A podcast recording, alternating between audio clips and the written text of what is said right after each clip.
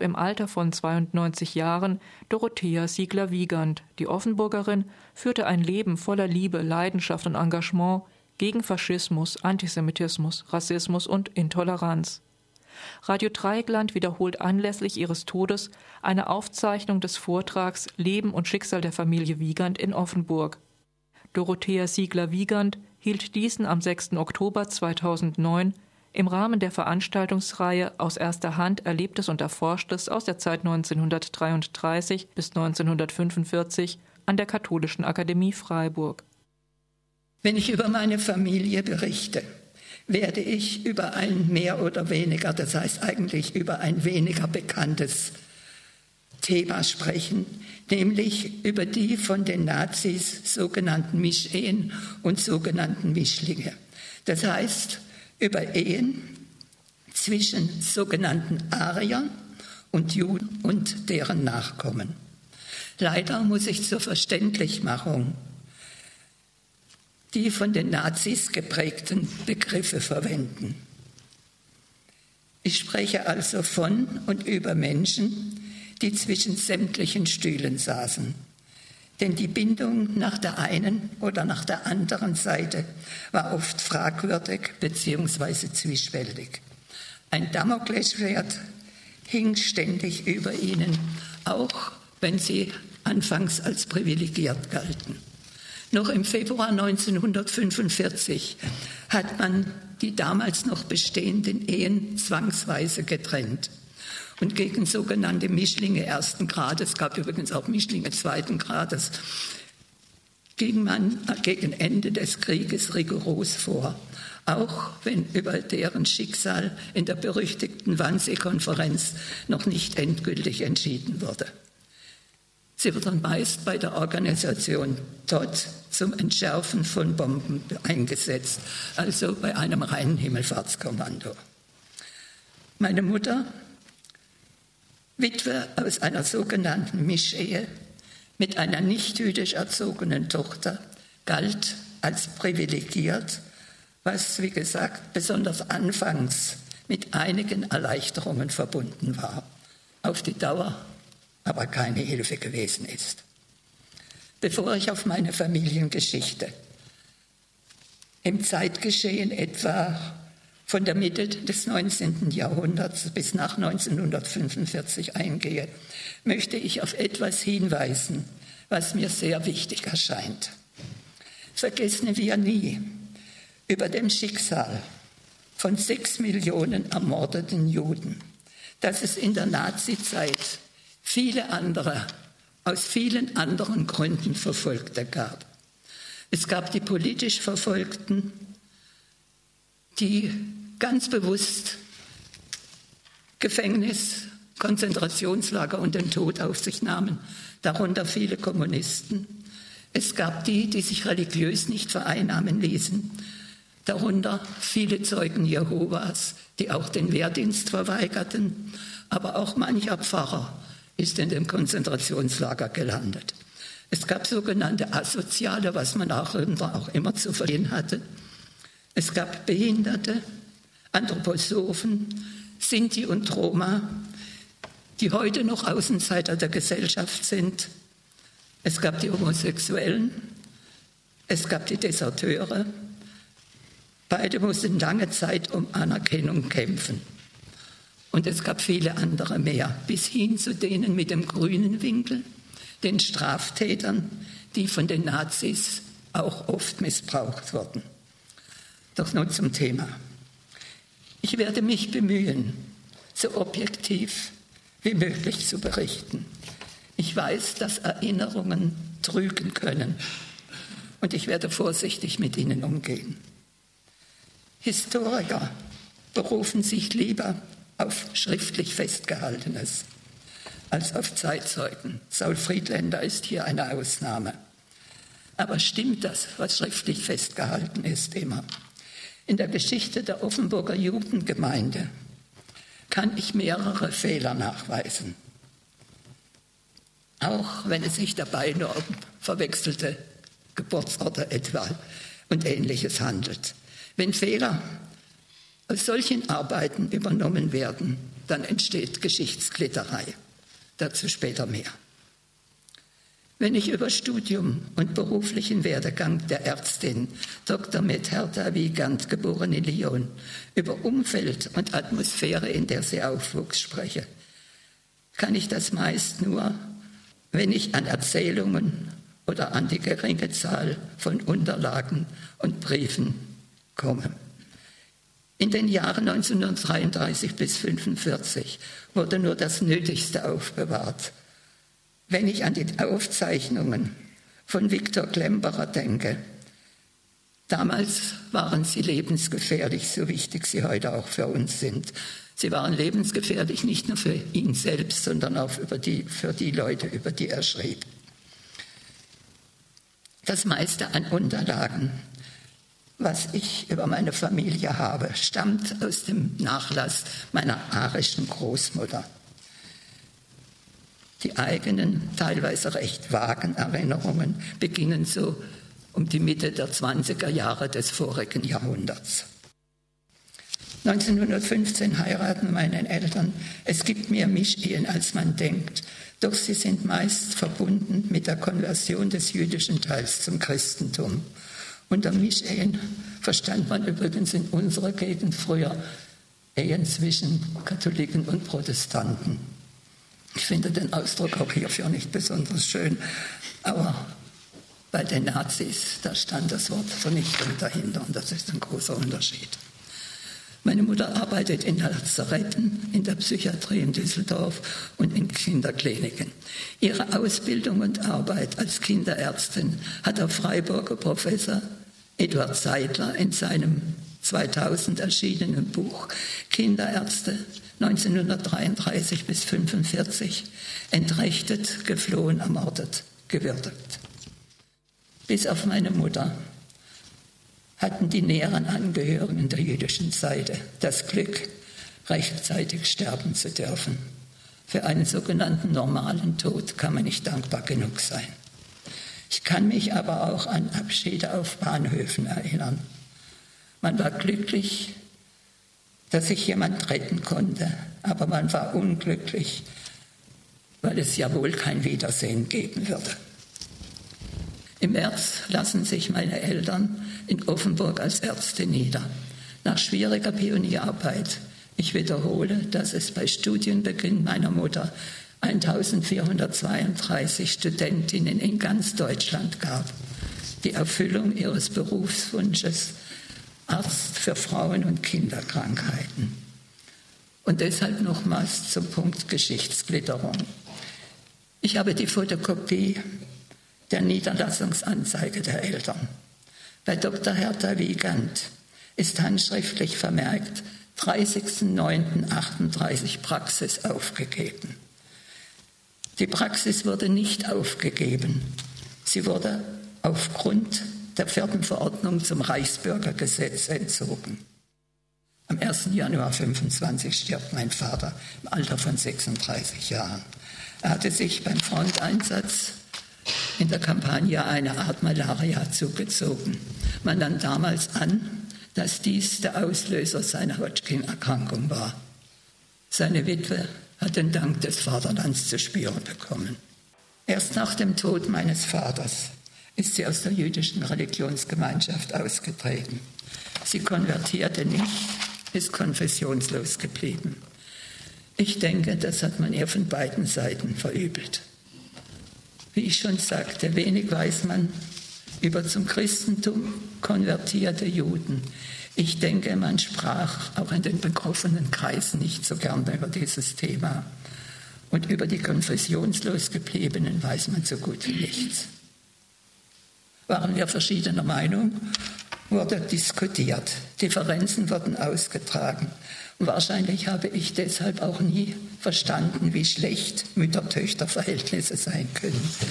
Es war sicher nicht allein die Notsituation in den Jahren nach 1933, durch die die Verbundenheit entstand. Mit meiner Mutter konnte man über alles sprechen. Tabus, ich kann mich an keine erinnern. Ohne parteipolitisch gebunden zu sein, hat sie sich mit den politischen Ereignissen auseinandergesetzt. Es war uns bewusst, dass die Nazis heraufbeschworen.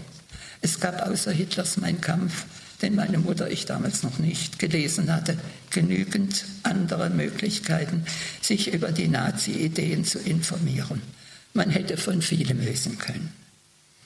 Mit dem 30.01.33 änderte sich alles. Von da an war man ständig bedroht. Den Ablauf der Geschichte kennen Sie sicher alle.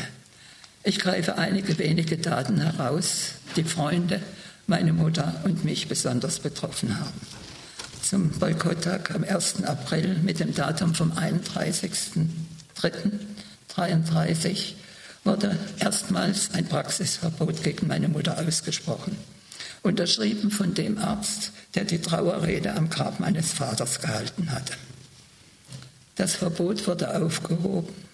Die Zulassung für die von der Fürsorge, so hieß es damals, abhängigen Patienten, also wenn die Stadt die Kosten tragen musste, blieb gesperrt. In Offenburg gab es an dem Boykotttag eine Besonderheit. Vor den Axtpratzen standen keine Posten. Für die Praxis meiner Mutter bin ich Zeuge. Ich nehme an, dass es Ehemänner und Patienten von den Ärzten waren, die dafür gesorgt haben, dass keine Posten dorthin kamen. Aber es hat, gab andere Folgen. Damals musste jedes Vierteljahr ein Krankenschein bei der entsprechenden Krankenkasse mit Angabe des Arztes, zu dem der Patient wohl geholt werden. Ich weiß, dass man bei der Ortskrankenkasse in Offenburg den Patientinnen meiner Mutter reichlich Schwierigkeiten gemacht hat. Es kam die Bücherverbrennung und Offenburg gehörte zu den Provinzstädten, die den Universitätsstädten nacheiferten. Ich habe dieses unwürdige Schauspiel vom Rathaus mit angesehen und das kam so. Die Tochter des damaligen Oberbürgermeisters Holler, ein Zentrumsmann, der auch bald abgesetzt wurde, war in der Schule eine Klasse unter mir. Sie nahm mich mit in die elterliche Wohnung, die damals noch im Rathaus war. Ich hörte Reden, deren Inhalt ich nicht wiedergeben kann. Die Feuersprüche vom undeutschen Geist, der verbrannt werden soll, sind nachlesbar. Wo man Bücher verbrennt, verbrennt man am Ende auch Menschen. Dieser Satz Heinrich Heines ist auf schreckliche Weise Wahrheit geworden. Aber ich möchte einen Schriftsteller noch erwähnen, und zwar Oskar Maria Graf. Er beschwerte sich in einer österreichischen Zeitung, die Deutschen waren ja alle gleichgeschaltet, dass seine Bücher nicht mit verbrannt wurden. Oskar Maria Graf, ein gestandener Bayer, der Heimatromane schrieb, aber die Nazis hatten wahrscheinlich nicht bemerkt, dass diese Romane sozialkritisch waren. Ja, und dann, weil man ja von allem, was in der Öffentlichkeit geschah, nichts viel wusste oder nichts gewusst hat, kam bei uns der Spruch auf, hat in der Gostansch kommst auf Kislau. Kislau ist ein kleines Schlösschen, das bei äh, damals zum Zuchthaus, heute Gefängnis Bruchsal gehört. Es wird heute auch noch benutzt, aber damals hat man vor allen Dingen unliebige äh, politische Gefangene dorthin gebracht. In der Schule begannen nun die Schwierigkeiten. Es wurde von Amts wegen danach gefragt, wie viele arische und nicht-arische Schüler es gab. Noten durften nicht-arischen Schülern noch gegeben werden, aber nicht die üblich, damals übliche charakterliche Bewertung. Nicht-Arier bekamen keine Preise mehr und Schulausflüge waren für sie auch gestrichen. Mir selbst wurden Schimpfnamen nachgerufen, von denen sich, an die sich natürlich nach der Befreiung niemand mehr erinnern wollte. Ich bin mal von der Schülerin gefragt worden, ob sich denn jemand mal bei mir entschuldigt hätte. Nur ein Lehrer hatte die Größe zu sagen, er schäme sich, den damaligen Vorkommnissen keine Beachtung geschenkt zu haben. Dann kamen die Nürnberger Gesetze. Der Inhalt ist Ihnen sicher bekannt. Mit der vierten Verordnung zum Reichsbürgergesetz wurde allen als jüdisch geltenden Ärzten die Arbeitserlaubnis entzogen, auch für Privatpatienten. Es waren einige Ärzte für die damals noch vorhandene jüdische Bevölkerung zugelassen, durften sich nicht mehr Arzt nennen, sondern mussten sich Krankenbehandler nennen. Die ganzen Jahre über hatte man immer wieder versucht, meiner Mutter die Genehmigung zum Praktizieren zu entziehen. Erst ganz kurz vor dieser vierten Verordnung hatte sie einen Prozess geführt und sogar gewonnen. Für meine Mutter war ihr Beruf eine Berufung und an dem Berufsverbot ist sie zerbrochen. Es kam das Pogrom vom 9. November 1938. Meine Mutter war nach dem Berufsverbot, um sich ein bisschen zu erholen, ein bisschen Ruhe zu finden bei Bekannten im Schwarzwald. Das war damals noch möglich. In Zusammenhang mit der Pogromnacht verhaftete man in Gänsefüßle nur Gänsefüßle jüdische Männer ab 16 und in unserem, in unserem Haushalt gab es diese nicht. Und die Synagoge, die lag auch weit ab. Und so habe ich erst am anderen Tag, als drei Cousinen meiner Mutter mit zwei kleinen Kindern bei uns vor der Haustür standen, von den Geschehnissen erfahren. Ein Bekannter fuhr mich mit dem Auto nach Ettenheim und ich habe das großelterliche Haus in schmählicher Zerstörung gesehen. Federbetten waren aufgeschlitzt, viel war kaputtgeschlagen. Es war ein Chaos. Auch die Metzgerei des Cousins meiner Mutter, dieser war mit dem Onkel meiner Mutter nach Dachau verschleppt worden, zeigte entsprechende Spuren. Ich habe den Fotoapparat dabei gehabt und machte Aufnahmen und plötzlich stand die geheime Staatspolizei da. Mein Begleiter hatte dies aber vor mir bemerkt und hatte in Windeseile einen, den belichteten Film durch einen neuen ersetzt. Film und Foto wurden beschlagnahmt und ich auf die Gestapo Offenburg zitiert.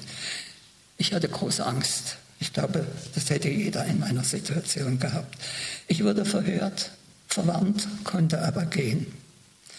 Den Film brachte uns ein Bändler in die Schweiz, aber er war nicht richtig belichtet und ist daher unverwertbar gewesen. Der über 70-jährige Onkel meiner Mutter kam nach ein paar Tagen von Dachau zurück. Der Cousin kam als einer der letzten. Er kam zuerst mit weiteren drei Leidensgenossen zu uns nach Offenburg. Sie waren total ausgehungert und durch das häufige Strafstehen, es war ja Winter, mit Frostbeulen übersät. Hilfe war dringend nötig. Unser Verwandter, das eigentlich nicht durfte, hat uns aber dann Folgendes erzählt. In dem Block, in dem er untergebracht war, hatte sich die SS, die bewacht hatte, etwas besonders Freundliches ausgedacht.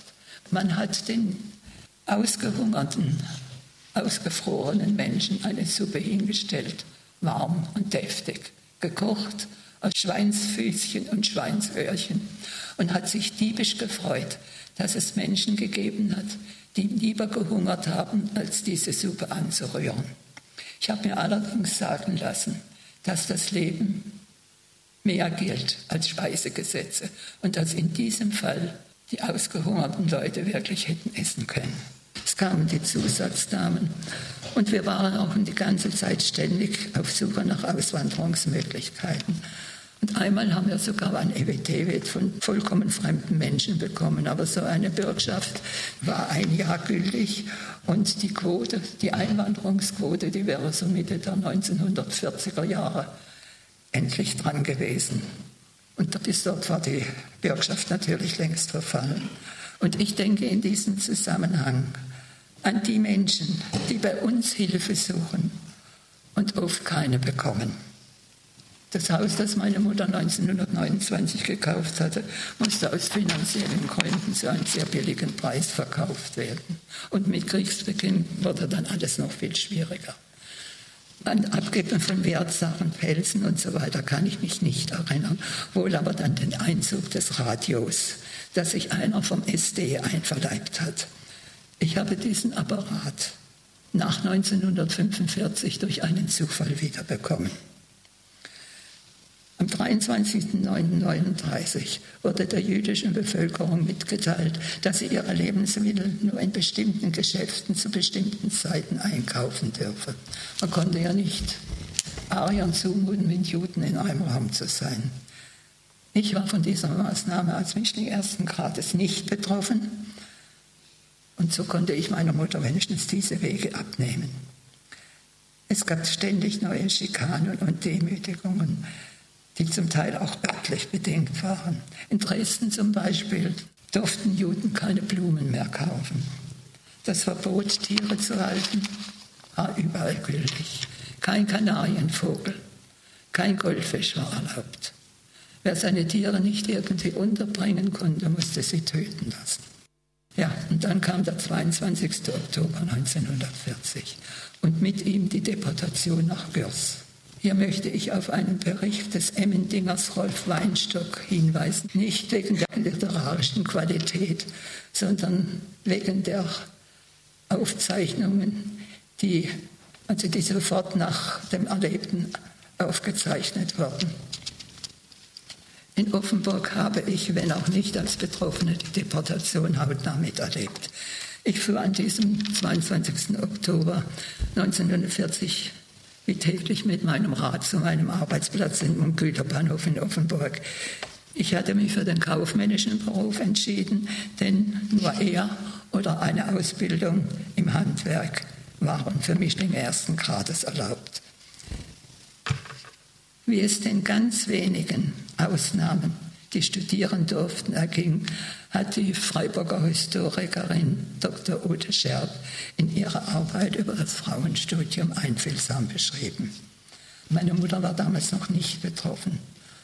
Und so habe ich erst an meinem Arbeitsplatz von dem schrecklichen Geschehen erfahren. Ich bekam frei und meine Mutter schickte mich zu der uns befreundeten Silvia Kohn. Einige von Ihnen kennen sicher Ihre Tochter, Frau Mendelssohn, aus England. Können Sie sich vorstellen, was es heißt, von einer Sekunde auf die andere aus allem herausgerissen zu werden, was einem lieb und wert ist? Aber das war nicht das Schlimmste für Frau Kohn. Viel schlimmer war, dass ihre drei Töchter nicht bei ihr waren. Frau Kohn war vollkommen allein auf sich gestellt. Ihr Mann hatte in Dachau unterschrieben, dass er Deutschland in kürzester Frist verlassen würde. Was ihm auch gelang, er wollte über England nach dem damaligen Palästina. Frau Kohn war Anfang des Krieges vorübergehend nach München gezogen und hatte ihre älteste Tochter Esther, die hochintelligent, aber durch Kinderlähmung behindert war, in München gelassen, weil der Schulweg einfacher war. Die beiden jüngeren Mädchen waren in der nächstliegenden, von Offenburg nächstliegenden jüdischen Schule in Freiburg. Zwei Räume waren das in der hiesigen Lessing-Schule. Denn man konnte ja damals arischen Lehrern nicht mehr zumuten, jüdische Kinder zu unterrichten und arischen Kindern nicht mit jüdischen einen Klassenraum zu teilen. Aber Schulpflicht bestand damals noch. Und so fuhren die jüdischen Kinder, auch die kleinsten, am Montag nach Freiburg, waren dort in Gastfamilien untergebracht und kamen zum Sabbat wieder nach Hause.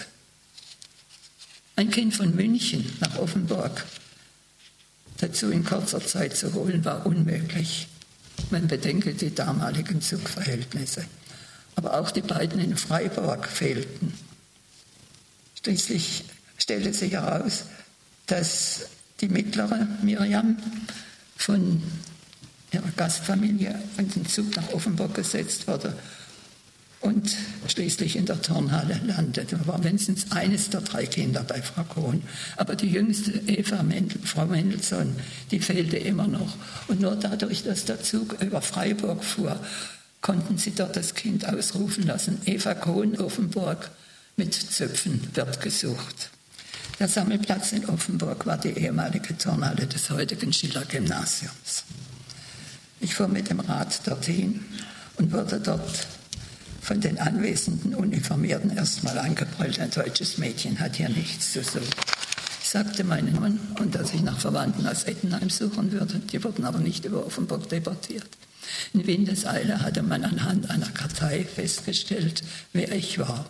Und merkwürdigerweise konnte ich nach Feststellung meiner Personalien die Turnhalle betreten und verlassen, wie ich wollte. Der spätere Stadtrat Heck von Offenburg, damals ungefähr zwölf Jahre alt, sollte für seinen Vater den ehemaligen Synagogenvorstand neu aufsuchen. Übrigens auch ein Zeichen dafür, dass das alles nicht ganz so geheim war, wie man es nachher dargestellt hat.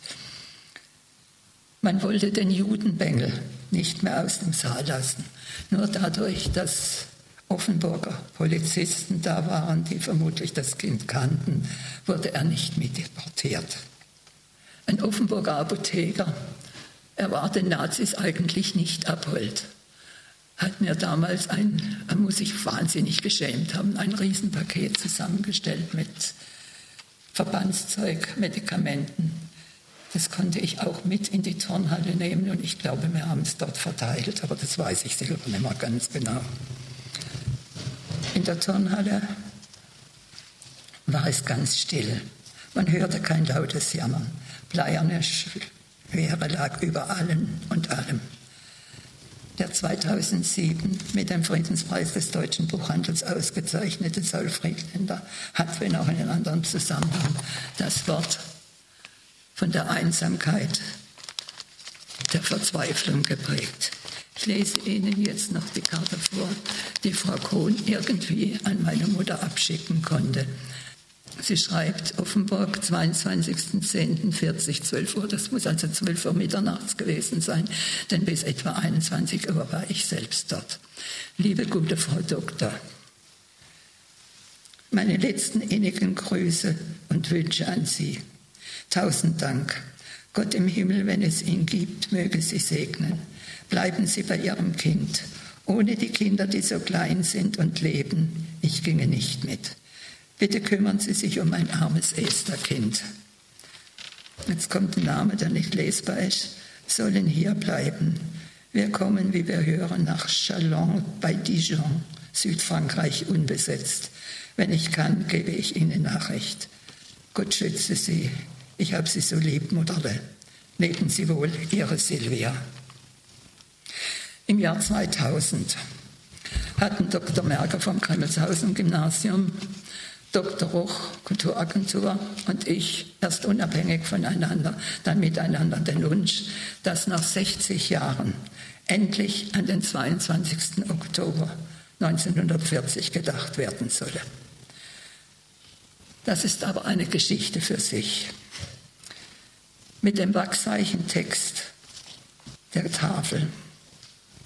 Hoffnung auf Änderung besteht übrigens. Kann und will ich mich bis heute nicht einverstanden erklären. Und ich habe mich deshalb mit der Offenburger Obrigkeit total zerstritten. Es kam die Zwangsbesternung. Nach der Befreiung wurde ich öfters entsprechend angesprochen. Ja, hat dann jemand gesagt, wissen Sie, Ihre Mutter, die ist ja immer auf die andere Straßenseite gegangen, wenn sie uns gesehen hat, damit wir nicht in die Verlegenheit kamen, sie zu grüßen. Und dann hat sie immer die Tasche über den Stern gehalten. Erstens, meine Mutter ist kaum in der Stadt gewesen. Zweitens, sie wäre sicher nicht auf die andere Straßenseite gegangen. Drittens, Sie hat den Stern nicht tragen müssen, das war ein Vorteil der Privilegiertheit. Fünftens, wenn sie ihn hätte tragen müssen, hätte sie ihn auch zeigen müssen, sonst hätte sie sich sofort strafbar gemacht. Man hat mir dann damals, auch wenn man mir was besonders Nettes sagen wolle, gesagt, Sie, Fräulein Wiegand, seht halt auch Christen Jude gegeben. Oder noch schöner, wissen Sie, unter den Nazis waren auch solche, die waren schlimmer als die Juden. Und dann hat man sich sehr gewundert, dass ich mich über solche Aussagen nicht gefreut habe. Es kam die Wannsee-Konferenz mit der Endlösung der Judenfrage. Und im April 1942 kam das erste Mal eine Aufforderung zur Deportation meiner Mutter. Ich glaube heute noch, dass das ein örtlicher Übergriff war, denn Menschen wie sie wurden damals noch nicht deportiert. Es war Osterzeit und man musste Reisegenehmigungen haben. Ich habe an meine arische Großmutter geschrieben, sie solle mir doch mitteilen, dass sie krank sei und ich zu ihr kommen solle. Ich bat sie auch, mir eine Zusammenkunft mit Johannes Popitz, dem, das gab es eben damals auch noch, damaligen preußischen Finanzminister zu ermöglichen. Er gehört irgendwie in die arische Gesellschaft, Verwandtschaft. Ich bekam also diese Reisegenehmigung. Ich fuhr nach Berlin. Popitz war ausgesprochen höflich zu mir, aber er wimmelte mich ab. Nach der Befreiung habe ich dann allerdings erfahren, dass er zu der Gruppe der 20. Juli-Menschen gehörte. Vielleicht konnte er bezüglich der gesamten damaligen Lage in einem Einzelfall nicht helfen. Ich habe dann versucht, in der Prinz-Albrecht-Straße Gestapo-Hauptquartier etwas für meine Mutter zu erreichen. Aber dort hat man mich noch rausgeschmissen. Und so bin ich schweren Herzens, unverrichteter Sache nach Offenburg zurückgefahren. Doch in der Zwischenzeit war die Abwanderung, hieß das, zurückgenommen worden. In der Speditionsfirma, in der ich arbeitete, gab es zwei Holländer. Und Weihnachten 1943 habe ich den beiden einen Kriegskuchen gebacken. Ich weiß nicht mehr, was da drin war. Aber die beiden haben sich so gefreut, dass sie das überall rum erzählt haben. Und der Erfolg war wieder eine Vorladung bei der geheimen Staatspolizei.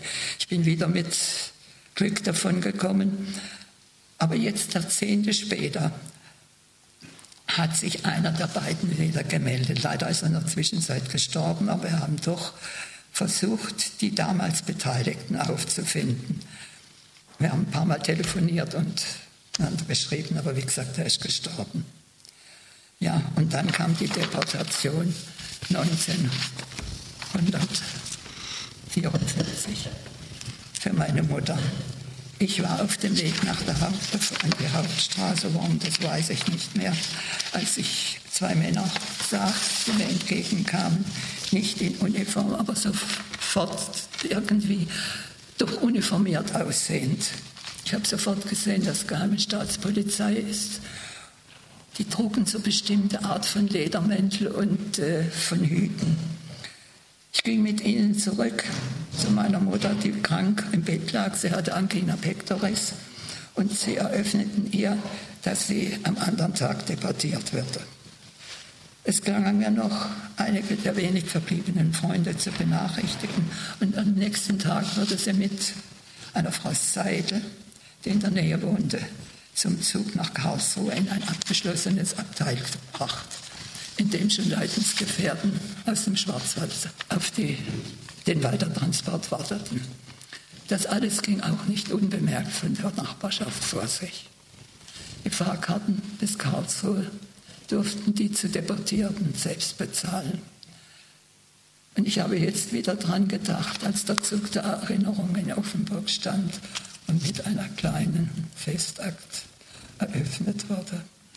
Genau an dem Tag übrigens, an dem 66 Jahre vorher ein Zug von Herbolzheim über Offenburg, in Offenburg wurde noch ein Waggon aus Radolfzell angehängt, nach Auschwitz fuhr, fahrplanmäßig. In diesem Zug waren vor allem Sinti und Roma untergebracht. Ich bin bis Karlsruhe mitgefahren und vielleicht fragen Sie sich, warum ich nicht bereit war, meine Mutter ins KZ zu begleiten. Wir wussten ja beide, dass sie, wie Frank Stern sagt, die Selbsttötung der entwürdigten Deportation vorzog. Was hätte ich denn unter fremden, lauter fremden Menschen, mit denen mich, abgesehen von Anteilnahme und Mitleiden, nur der Antisemitismus verband, auch tun sollen? Und sicher spielte bei der damals 23-Jährigen auch das Prinzip Hoffnung eine Rolle. In Karlsruhe brachte man die verschleppten Menschen in einen Raum am Bahnhof unter. Man wartete noch auf einen Zug aus der Pfalz. Man nahm Körperbehinderte auf Bahn zum Weitertransport mit. Vermutet war Theresienstadt. Aber mit einer Sterbenden wollte man sich nicht belassen. Man brachte meine Mutter ins Krankenhaus. Sie wurde in einer Zelle untergebracht, also in einem Raum, den das Krankenhauspersonal nur mit einer Schlinge von innen öffnen konnte. Ein Arzt, den ich traf, bat ich meine Mutter doch in Ruhe sterben zu lassen. Er verwies mich auf den hippokratischen Eid. Aber in der Nacht ist sie dann doch ruhig eingeschlafen. Und vom Aufenthalt im Bahnhof Karlsruhe an hat sie sicher nicht mehr viel mitbekommen. Ich hoffe es wenigstens. Es tut mir leid, wenn das entsetzlich klingt, aber für meine Mutter war es die einzige Lösung. Ich wurde dann Ende 44 oder Anfang 45, weiß ich nicht mehr, vom Arbeitsamt in Offenburg gemustert. Die Organisation Tod blieb mir erspart, da wir befreit wurden. Aber ich glaube, es ist Zeit, auch noch ein paar Menschen zu danken.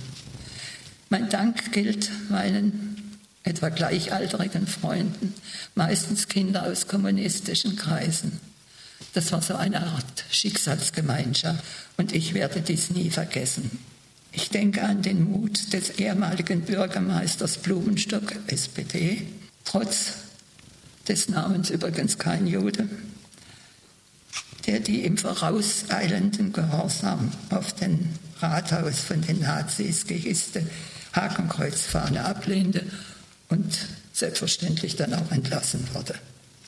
Ich denke an einen Mitschüler Otto Fellhauer, der nach 1945 einige Jahre lang Bürgermeister in Kengenbach war, und an eine Hausangestellte, die wie eine Schwester für mich war und von der ich immer sage, sie war die treueste der Treuen.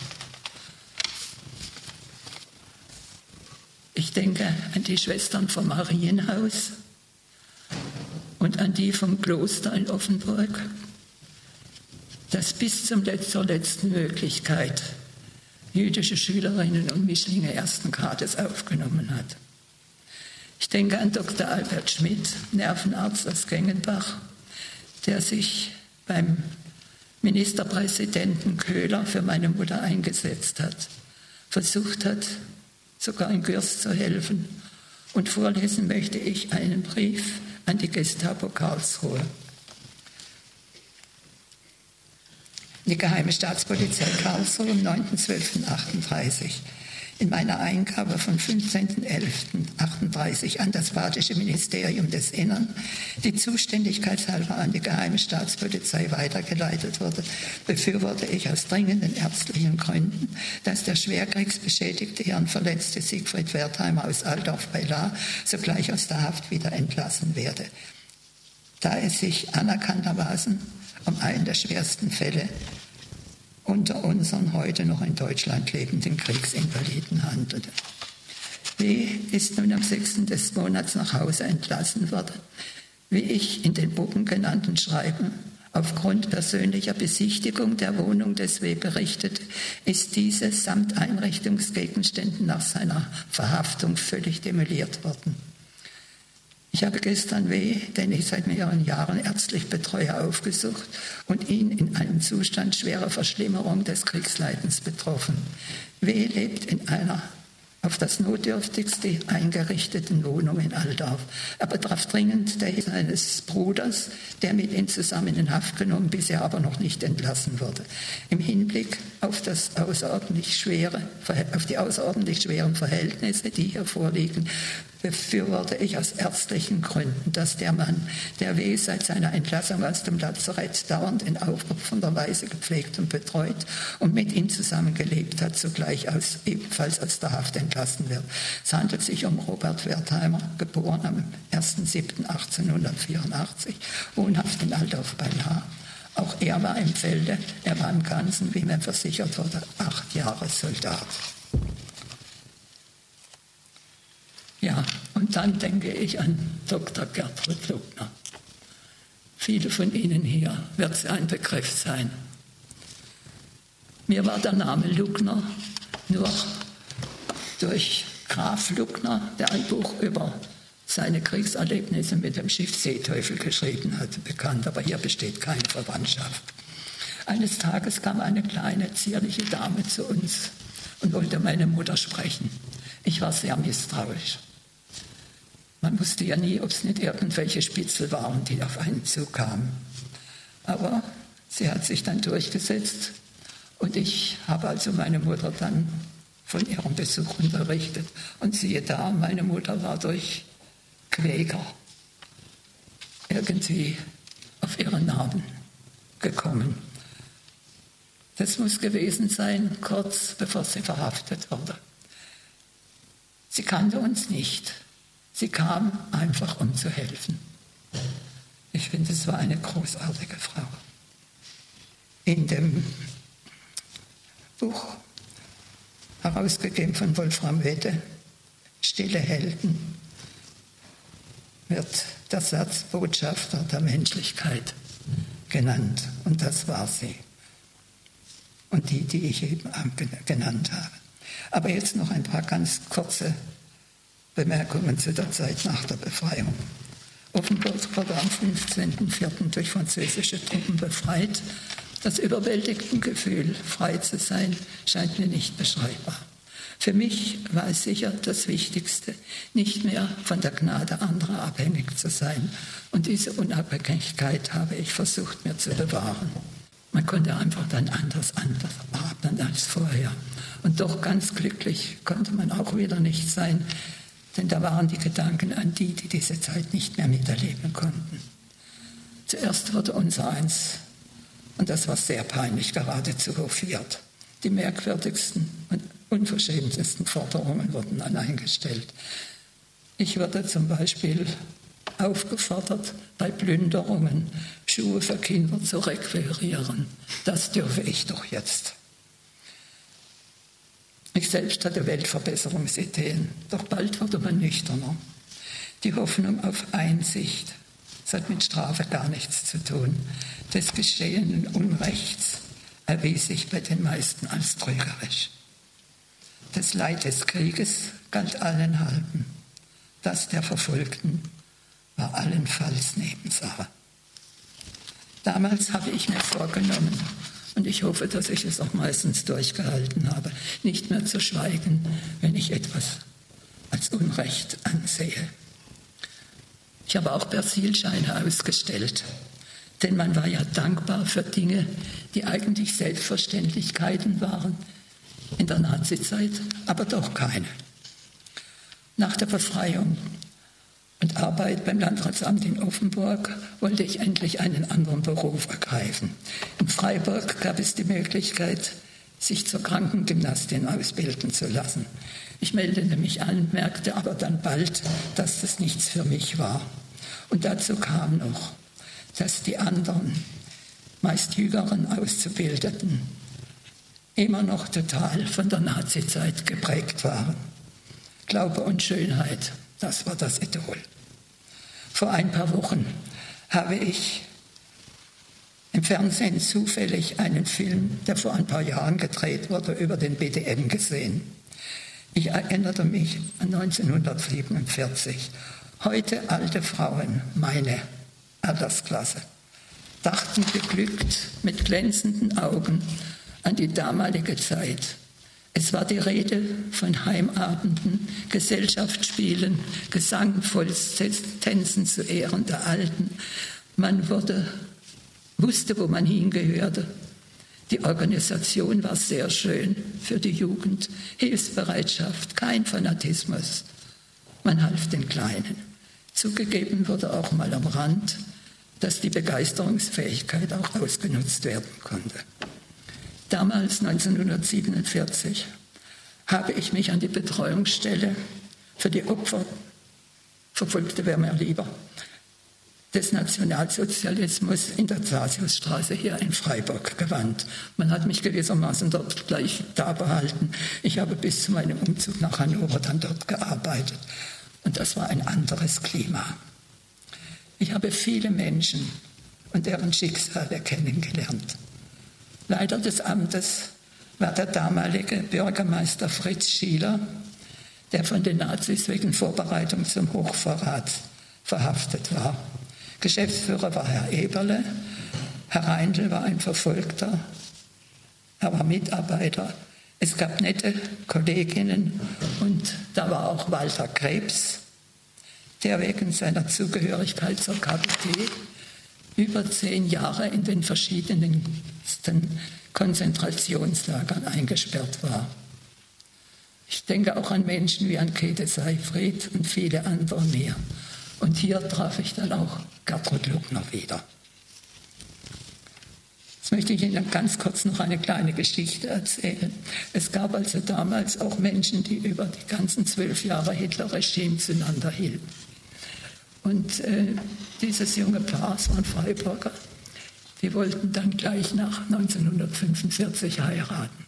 Sie brachten ihre Unterlagen auf das Standesamt und äh, ich weiß nicht, was eine Beamtin, was ein Beamter, hat diese Unterlagen nachgesehen. Und als erstes hat er dann zu dem Paar gesagt, aber hier fehlt ja noch der ARIA-Nachweis. Ich habe die Geschichte aus zweiter Hand, aber ich glaube sie. Herr Kreis hat angeregt, ich solle etwas zur Entnazifizierung sagen. Es tut mir leid. Ich weiß nicht viel darüber. Dass das Ganze ein Fehlschlag war, brauche ich nicht zu betonen. Was Südafrika viele Jahre später eigentlich in der Jetztzeit mit der Wahrheitskommission angeregt hat, war zweifellos ein besserer Ansatz. Aber ich scheine immer wieder zu vergessen, dass man ja hier bei uns von allem nichts gewusst hat. Ich habe dann doch noch den Beruf gewechselt.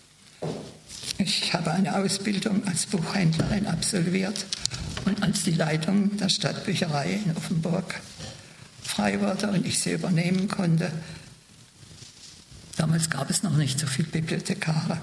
Da habe ich mich halt dann nochmal hingesetzt und habe nochmal dazu gelernt. Aber jetzt ganz zum Schluss. Ich habe nie geglaubt, dass das Gedankengut des Nationalsozialismus ganz aus den Köpfen aller verschwunden ist. Über die Ewiggestrigen brauche ich nicht zu reden, aber sie sind kein Rest mehr hoffen wir, dass unsere Demokratie stark genug bleibt, die rechte Gefahr, die sich ungeniert breit macht, abzuwenden. Und dafür sind wir alle verantwortlich. Sie hören eine Sondersendung anlässlich des Todes von Dorothea Siegler-Wiegand die Offenburger Antifaschistin, verstarb Sonntagnacht im Alter von 92 Jahren.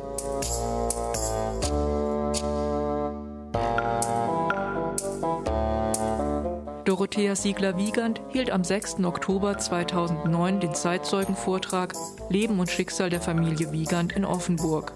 In der vergangenen Stunde hörten Sie Auszüge dieses Vortrags, der im Rahmen der Veranstaltungsreihe aus erster Hand Erlebtes und Erforschtes aus der Zeit 1933 bis 1945 an der Katholischen Akademie Freiburg stattfand.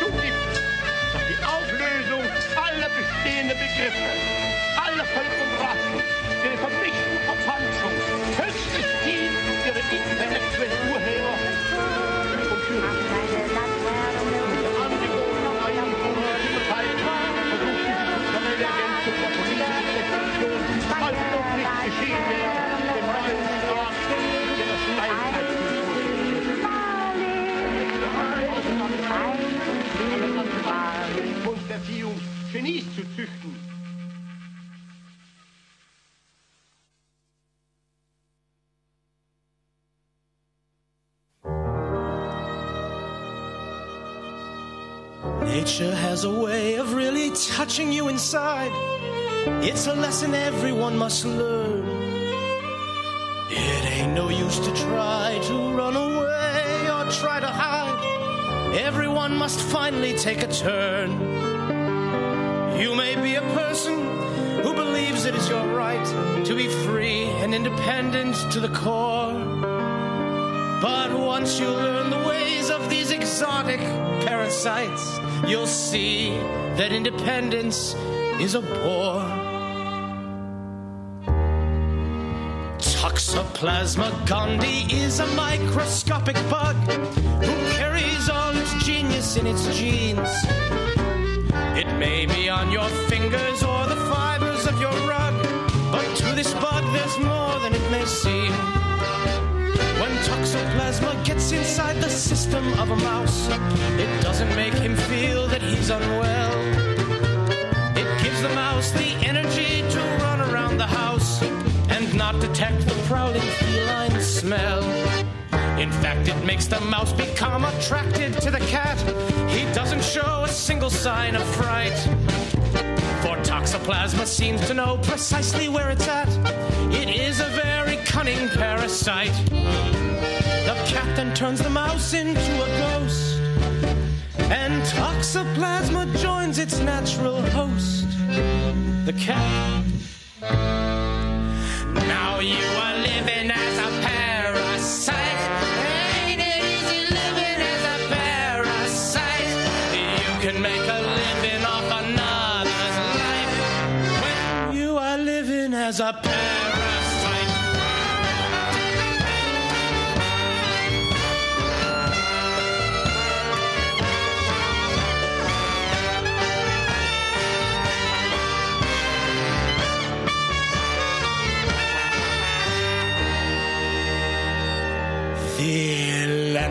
Liver fluke lives in the liver of a cow and lays its eggs inside the cow's manure.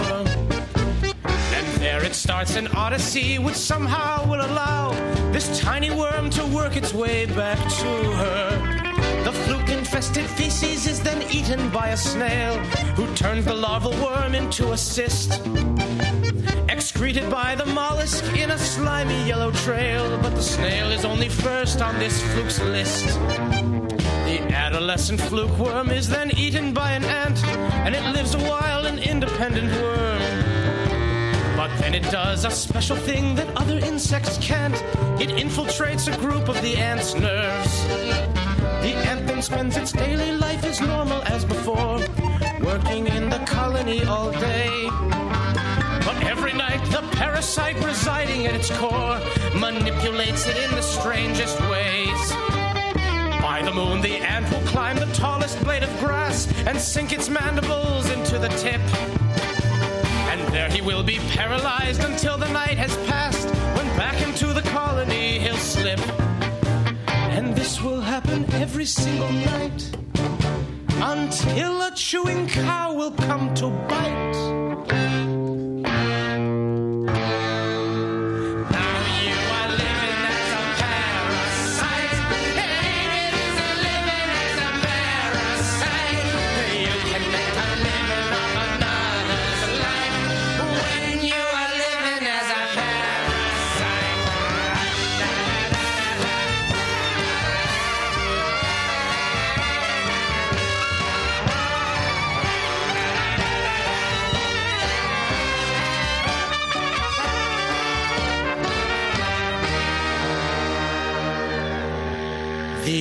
Ampulex compressor or the emerald cockroach wasp is famous for her reproductive ways.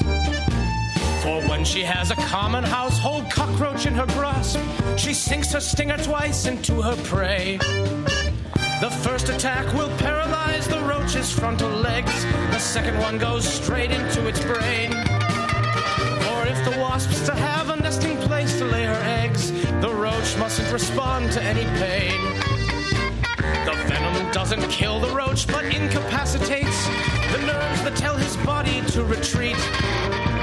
And since the wasp has killed the roach's instinct to escape, she takes a roach antenna as a leash. She leads it to her burrow, she climbs upon the roach and lays an egg upon its abdomen. The larva chews its way into its docile captive host and feasts upon the organs there within. Roach will stay alive another week until the worm can spin its own cocoon and climb inside. And in about a month, the larval worm has finally turned into a wasp who leaves its host and flies. And so the natural cycle is complete. So who says reproduction isn't sweet?